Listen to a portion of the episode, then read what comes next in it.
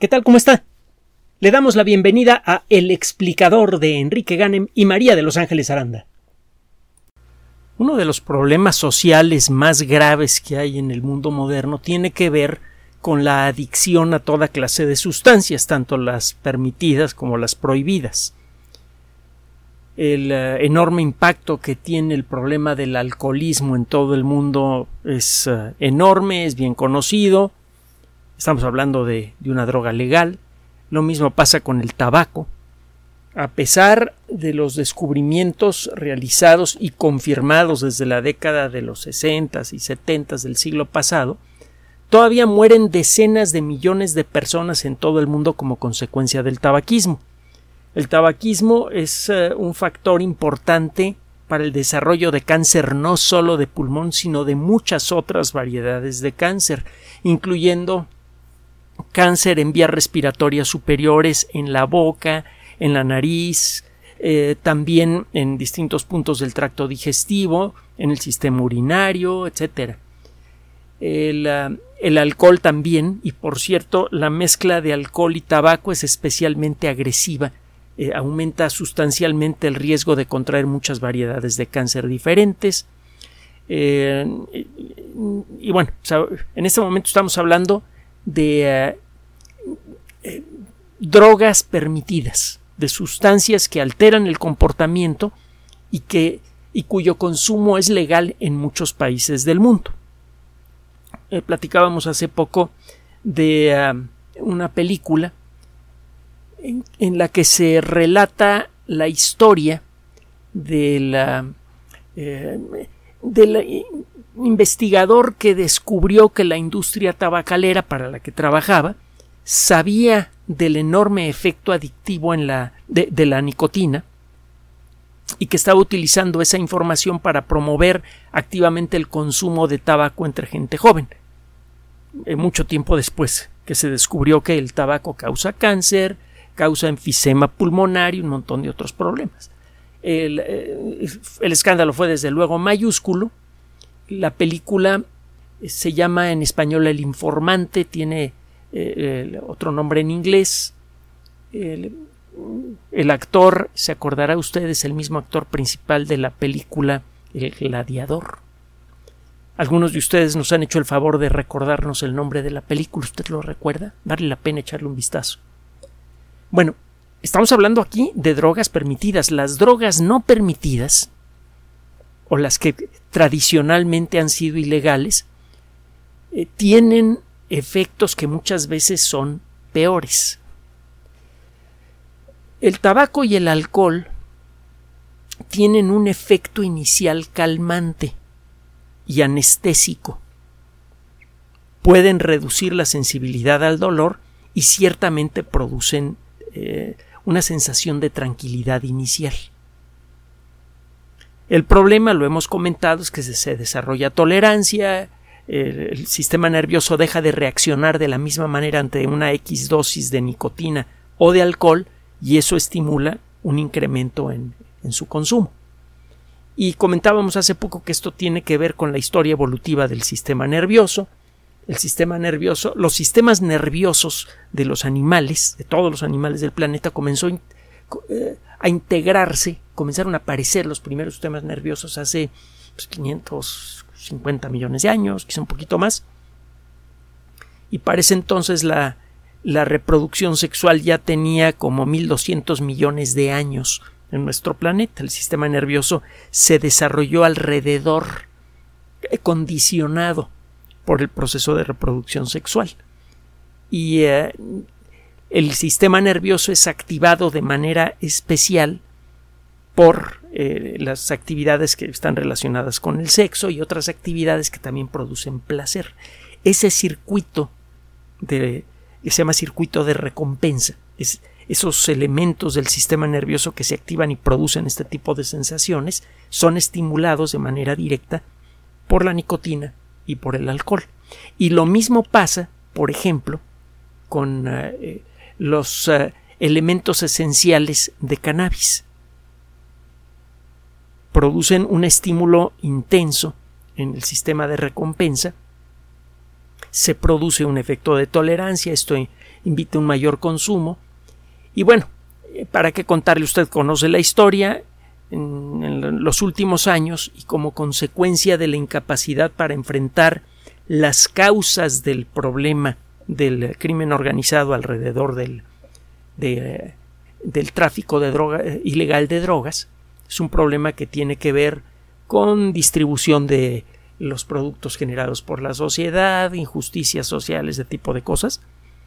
Como no se ha podido enfrentar el problema, el, eh, el síntoma de ese problema, uno de los síntomas de ese problema, que es precisamente el tráfico ilegal de estupefacientes, ha crecido mucho en las últimas décadas y como parte del esfuerzo por luchar contra ese problema se ha decidido legalizar algunas drogas.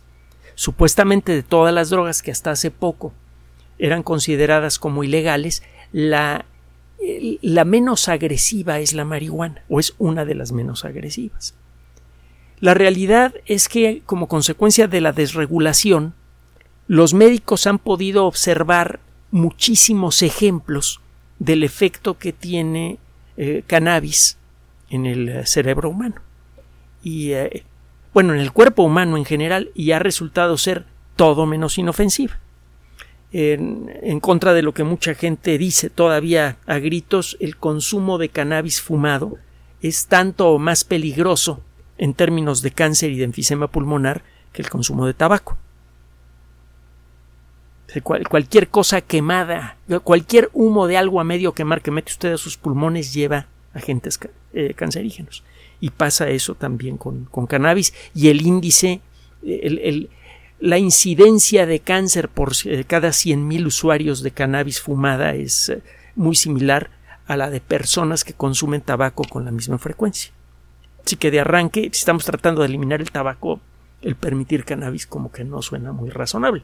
Pero bueno, existen em, eh, supuestamente muchas justificaciones, hay motivos para creer, y esto podría ser cierto, que podría ayudar al tratamiento de algunas formas especialmente agresivas de enfermedades que afectan al sistema nervioso, por ejemplo, epilepsia infantil, que muchas veces no puede ser corregida ni siquiera con cirugía extrema. Hay, hay motivos para creer que en esos casos sí que puede ayudar eh, manejada en forma responsable, bajo vigilancia médica.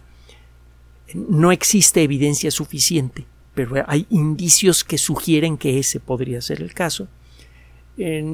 también hay personas que consumen cannabis. Eh, eh, hay mucha gente que tiene un problema que se conoce como desorden bipolar. Seguramente ha oído hablar de él. Es un problema serio eh, tanto para la persona que lo sufre, el riesgo de suicidio es muy elevado, eh, por la naturaleza de este desorden, que involucra cambios explosivos muy rápidos del comportamiento, eh, afecta de manera muy directa a toda la gente cercana a la víctima. Esa es una parte del problema. Y la otra parte del problema es que se trata de un, de un asunto de salud que se está haciendo más común. Comienza por allá de los 20, 25 años y eh, muchas veces dura décadas, incluso cuando se le somete a los mejores tratamientos disponibles hasta el momento. Hay personas que utilizan cannabis para eh, enfrentar los peores casos de desorden bipolar y hay un cierto éxito allí. El problema es que eh, cannabis, a diferencia del tabaco, y eh, al igual que el alcohol, puede llegar a generar mm, problemas agudos que pueden llevar a una persona a una sala de emergencias con un problema psiquiátrico mayor. El alcohol puede llegar a producir una situación de delirio. La persona pierde por completo el contacto con la realidad, eh, grita aterrorizada eh, o, simplemente se queda eh, muda y sin movimiento. Lo mismo, por cierto, puede suceder y sucede con más frecuencia con cannabis los ataques psicóticos causados por cannabis son mucho más comunes que los ataques psicóticos causados por un exceso en el consumo de alcohol. Entonces, de arranque ese ya es un problema importante a considerar cuando se evalúa si cannabis debe ser permitido para uso médico. El uso de cannabis como normalmente produce eh, tranquilidad, se ha llegado a permitir a tolerar en personas que tienen enfermedades muy serias, enfermedades terminales, y eh, todavía se publican trabajos con respecto al cuál es el verdadero efecto paliativo que tiene cannabis en estas circunstancias tan difíciles.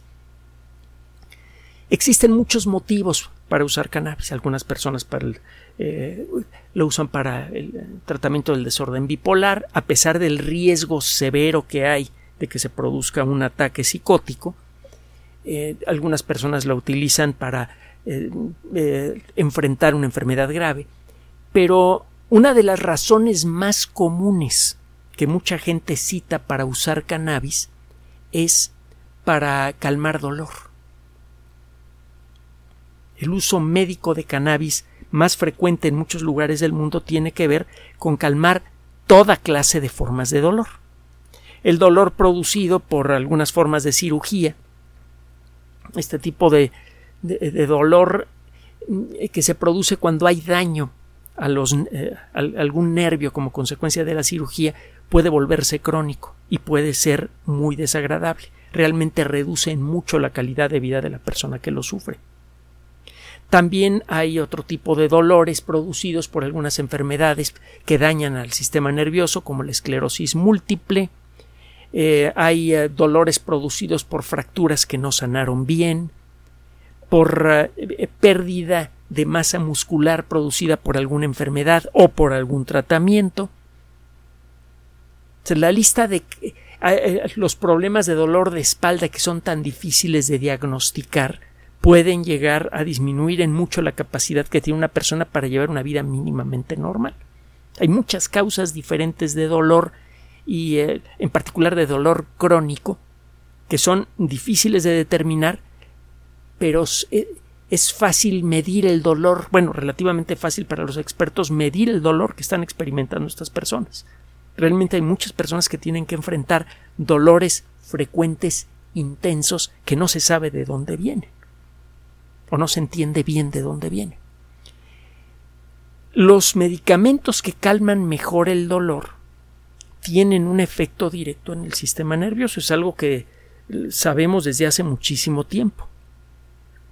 Los derivados de, eh, de algunas plantas, por ejemplo la mescalina, eh, por ejemplo la morfina, producen un efecto calmante en el comportamiento y un efecto anestésico, igual que el alcohol. Por eso, en el pasado, sobre todo en, alta mar, se utilizaba un, buen buche de alcohol antes de proceder a extraer una muela con las técnicas que se usaban en aquella época. Recuerde que eh, en, alta mar, eh, digamos en el Renacimiento, pues no había dentistas, no existía siquiera la profesión, sino que era el, herrero de a bordo o el, carpintero el que se encargaba de extraer los dientes. Ya se imaginará cómo, con un buen martillazo. Entonces, para calmar ese dolor se utilizaba el alcohol, tiene ese efecto. Las sustancias que producen adicción grave, que se encuentran en la lista de drogas prohibidas, tienen un efecto especialmente intenso. Un efecto de calmar dolor y de producir tranquilidad mucho más intenso que otro tipo de sustancias.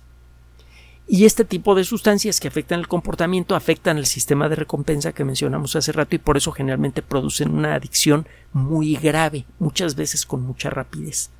Con pocas dosis se puede desarrollar, a veces con una sola dosis se puede desarrollar una adicción fuerte.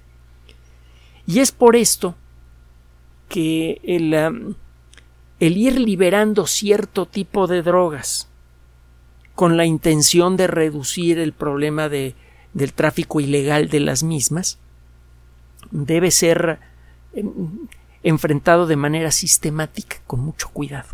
Hay que ver si de veras se está consiguiendo lo que se quiere conseguir. Bueno, regresando al tema del día de hoy. Le vamos a hablar de un artículo publicado en el Journal of the American Medical Association, que es una de las revistas más importantes en el mundo de la medicina de investigación, la revista de la Sociedad Médica Americana. Eh, seguimos mucho los artículos presentados en JAMA, que es la, son las siglas de, de la editorial, durante la pandemia de COVID-19. Muchos de los mejores artículos fueron publicados allí. Lo que hicieron los investigadores que firman este artículo en el Journal of the American Medical Association es revisar, hacer lo que se llama un metaanálisis de los resultados obtenidos por 20 eh, estudios realizados en distintas partes del mundo, en donde se explora el efecto que tiene cannabis para la lucha contra distintos tipos de dolores. desde los dolores agudos de corta duración que son consecuencia de una cirugía, por ejemplo, que son dolores que generalmente pasan al cabo de, unos días o unas semanas, hasta los dolores em, continuos, crónicos, que son producidos por algunas enfermedades, como eh, le comentaba hace un momento, la, eh, la esclerosis múltiple, el cáncer, etcétera, etcétera. En, en este tipo de estudios se hacen lo que se llama pruebas eh, doble ciego. Extrae usted el principio de, eh, eh, de, cannabis que produce el efecto buscado, el tetrahidrocannabinol, que es una sustancia aceitosa que es la que tiene el efecto directo en el sistema nervioso. Extrae usted este material lo pone usted en algún medio que puede ser unas gotitas eh, en agua, etcétera, y usted fabrica otras gotitas que se vean y huelan igual, pero que no tengan tetrahidrocannabinol. A cada frasquito le pone usted un número. Estoy simplificando las cosas, pero por ahí va el rollo. A cada frasquito le pone usted un número. Hay un investigador que no participa en el proceso de entregarle los frasquitos a las personas que van a participar en el proyecto usted recluta personas dentro de cierto rango de edades, con ciertas características y que sufran de dolores crónicos. Les presenta el, proyecto de lo que va usted a hacer, eh, les informa que van a recibir unas gotitas que deberán tomar siguiendo un cierto régimen y se les va a pedir que reporten el efecto que tienen esas gotitas y se les dice que no se sabe si las gotitas que van a recibir tienen o no el componente activo de cannabis. La persona que va a entregar los frasquitos no sabe lo que está entregando.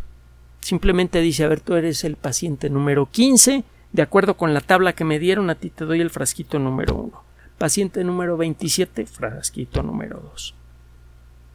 Y se asegura con una lista que cada frasquito numerado le corresponda, se les ha entregado al paciente cuyo número tiene el anotado en la tabla. Se mantiene en secreto el nombre de las personas y tanto la persona que dé el frasquito como la persona que lo recibe no saben lo que está que hay en el frasquito. Se llaman pruebas doble ciego, las hemos comentado en muchas otras ocasiones. Esto reduce la posibilidad de que el paciente se sugestione pensando, híjole, sí me están dando a mí el cannabinol o no me lo están dando. La idea es eliminar al máximo posible cualquier factor subjetivo que pueda afectar el resultado. Y usted lo hace con un montón de personas. Eh, les entrega el, goterito a estas personas, pasa un tiempo y recibe usted los resultados, los revisa y los somete a una serie de pruebas estadísticas antes de publicar el trabajo en una revista científica. Este tipo de trabajo se han hecho en distintos lugares del mundo con muchos tipos de pacientes diferentes, los que sufren dolores crónicos, los que acaban de pasar por operaciones, etcétera, etcétera, etcétera.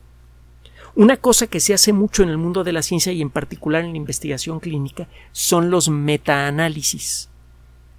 Usted toma los resultados publicados y verificados por expertos de muchos equipos de investigación diferentes, toma los datos y con base en eso saca conclusiones más amplias.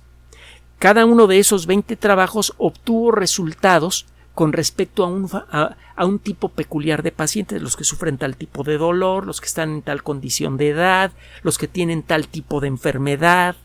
Cada estudio es diferente. Usted revisa todos los estudios y si hace el mismo trabajo de análisis estadístico y usted tiene que presentar las herramientas y los datos que utilizó para que los editores de, de la revista sepan lo, que hizo usted y vean si hizo usted bien su trabajo o no. Y eh, esto le permite sacar una conclusión más amplia con respecto al uso de cannabis para enfrentar cualquier tipo de dolor. Este tipo de, metaanálisis son muy interesantes, por ejemplo, para evaluar el efecto de ciertos medicamentos, el efecto de ciertos tipos de dietas. Hay algunos aspectos de la dieta mediterránea que a la mera hora resultaron no ser tan interesantes como se creía en el pasado. Pronto vamos a platicar de eso. Pero bueno, estos investigadores lo que hicieron fue tomar los resultados publicados en revistas arbitrarias, es decir, en revistas de investigación de las de la verdad, de 20 estudios diferentes, y con esto tuvieron acceso a los datos de más de 1.500, bueno, prácticamente 1.500 personas, un poquito menos realmente, poco más de, poco más de 1.460 personas, una cosa así. Y estos investigadores se ponen a hacer el estudio, encuentran presentan en, en su metaanálisis que las personas que participaron en los estudios que ellos revisaron fueron un 62% mujeres, eh, la edad de todos los participantes estaba entre los 33 y los 62 años, los estudios fueron realizados en eh, Reino Unido, Canadá, Estados Unidos, también hay estudios de Brasil, Bélgica, Alemania, Francia, Holanda, Israel, República Checa y España. De esta manera se pueden evitar mm, eh, trampas genéticas. Sabemos que el promedio de la población mexicana, por ejemplo, podría requerir una dosis ligeramente diferente de ciertos medicamentos que el promedio de la población en los Estados Unidos. Hay varios estudios de este tipo que revelan cómo las pequeñas diferencias genéticas que hay en grupos diferentes eh, tienen un efecto eh, en, en las dosis de los medicamentos. La misma dosis que puede resultar satisfactoria para el promedio de un cierto tipo de personas puede resultar insuficiente o excesiva para otros. Bueno, para evitar ese tipo de trampas, para evitar el, el caer en, un error por eh, identificar incorrectamente el efecto positivo o negativo de cannabis como consecuencia de algún factor genético es que se incluyen estudios de muchas partes del mundo. ¿Cuál fue el resultado? Ah, estos investigadores también eh, se pusieron a estudiar el efecto que tuvo la cobertura que hicieron los medios con respecto a estos estudios. Algunos de estos estudios fueron realizados primero y ya que se tenían los resultados se publicaron y salieron en las noticias, pero en varios casos más salió en las noticias que tal grupo de investigación está haciendo un estudio para determinar si cannabis realmente sirve contra el, dolor o no. A la hora de ponerse a revisar los 20 estudios, estos investigadores encontraron que parece existir un cierto efecto de sugestión. Si usted escucha que alguien está haciendo un estudio para evaluar el efecto calmante para el dolor que tiene cannabis, eh, es más probable que usted crea que cannabis le va a calmar el dolor. Y el efecto, a eso le llama efecto placebo. Cuando usted hace un estudio doble ciego como el que le mencioné hace un rato, usted entrega un frasquito que puede tener el componente activo o algo que no sirve para nada, pero que se ve como si tuviera el componente activo. A eso se le llama placebo. Entonces, eh, hay personas a las que se les eh, ha operado la cabeza, las llevan al quirófano, las duermen, les abren el cráneo, les quitan un trozo de cráneo, los investigadores se ponen a platicar un rato de lo que sea, de fútbol o de lo que sea, le tapan el cráneo sin tocarle el cerebro a la persona y luego le dicen, oye, pues la cirugía salió muy bien, eh, creemos que vas a experimentar una cierta mejora y la persona realmente mejora. Esto ha sucedido en algunos casos de Parkinson y de otras enfermedades así. Es claro que el efecto de sugestión que puede tener nuestra mente puede afectar de manera importante nuestro comportamiento. Ahora, este, antes de, de seguir, este efecto placebo no es duradero. El efecto positivo de estas operaciones desapareció al cabo de un tiempo, pues la enfermedad ya estaba. ¿no? Pero bueno, el caso es que estos investigadores no solamente se pusieron a estudiar realmente cuál es el efecto que tuvo cannabis en distintos tipos de dolores, para ver si era efectivo contra todos los dolores o contra solo ciertos tipos. Y también se puso a investigar el efecto que tuvieron los medios en aquellos casos en donde algunos de estos estudios fueron ventaneados mientras estaban realizando. Para hacerle eh, una corta la historia que ya no es tan corta, el resultado fue que cannabis no ayuda a disminuir ningún tipo de dolor. Ni los dolores de espalda, ni los dolores producidos por eh, los dolores neurológicos producidos por la diabetes o por eh, otras enfermedades más graves aún como la esclerosis múltiple, no ayuda a reducir el dolor del cáncer, no sirve cannabis como paliativo para el dolor, como analgésico. Sí tiene un efecto en el comportamiento, pero ya le dije que ese efecto puede ser paradójico. Normalmente produce un efecto calmante, pero de manera completamente inesperada y con una frecuencia mayor que la que mucha gente imagina, cannabis puede producir un ataque psicótico que puede eh, incluso ser mortal si la persona no es llevada rápidamente a un centro de atención de urgencias.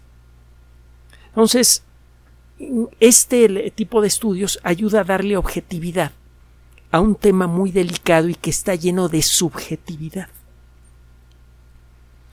Es claro que el problema que presenta el, tema de, ah, las sustancias prohibidas, de, las sustancias que afectan el comportamiento, requiere de objetividad. Y esta es una buena ayuda. Si se busca algún motivo para legalizar cannabis, lo que dice este estudio es que no se puede utilizar el argumento de que cannabis eh, calme el dolor. No sirve para calmar el dolor. Y hay otro tipo de estudios este, eh, similares que revelan algunos otros efectos indeseables de cannabis. Son ese tipo de estudios los que deben quedar en manos de las personas que toman eh, las decisiones eh, correspondientes, por ejemplo, el diseño de las leyes de un país, para que puedan tomar las mejores decisiones en favor de la sociedad.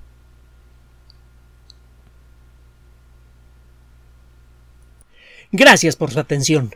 Además de nuestro sitio electrónico www.alexplicador.net, por sugerencia suya tenemos abierto un espacio en Patreon el explicador Enrique Ganem y en PayPal el explicador por los que gracias a su apoyo sostenemos este espacio. Puede usted descargar gratuitamente estos audios en formato MP3 en Spotify y en iTunes como El Explicador sitio oficial y en SoundCloud como El Explicador y con formato de video en YouTube en El Explicador sitio oficial. Recuerde nuestras redes sociales de siempre, Twitter Enrique-Ganem y en Facebook Enrique Ganem sitio oficial, El Explicador y los grupos que usted ya conoce. Finalmente, el explicador siempre somos María de Los Ángeles Aranda y Enrique Ganem. Gracias.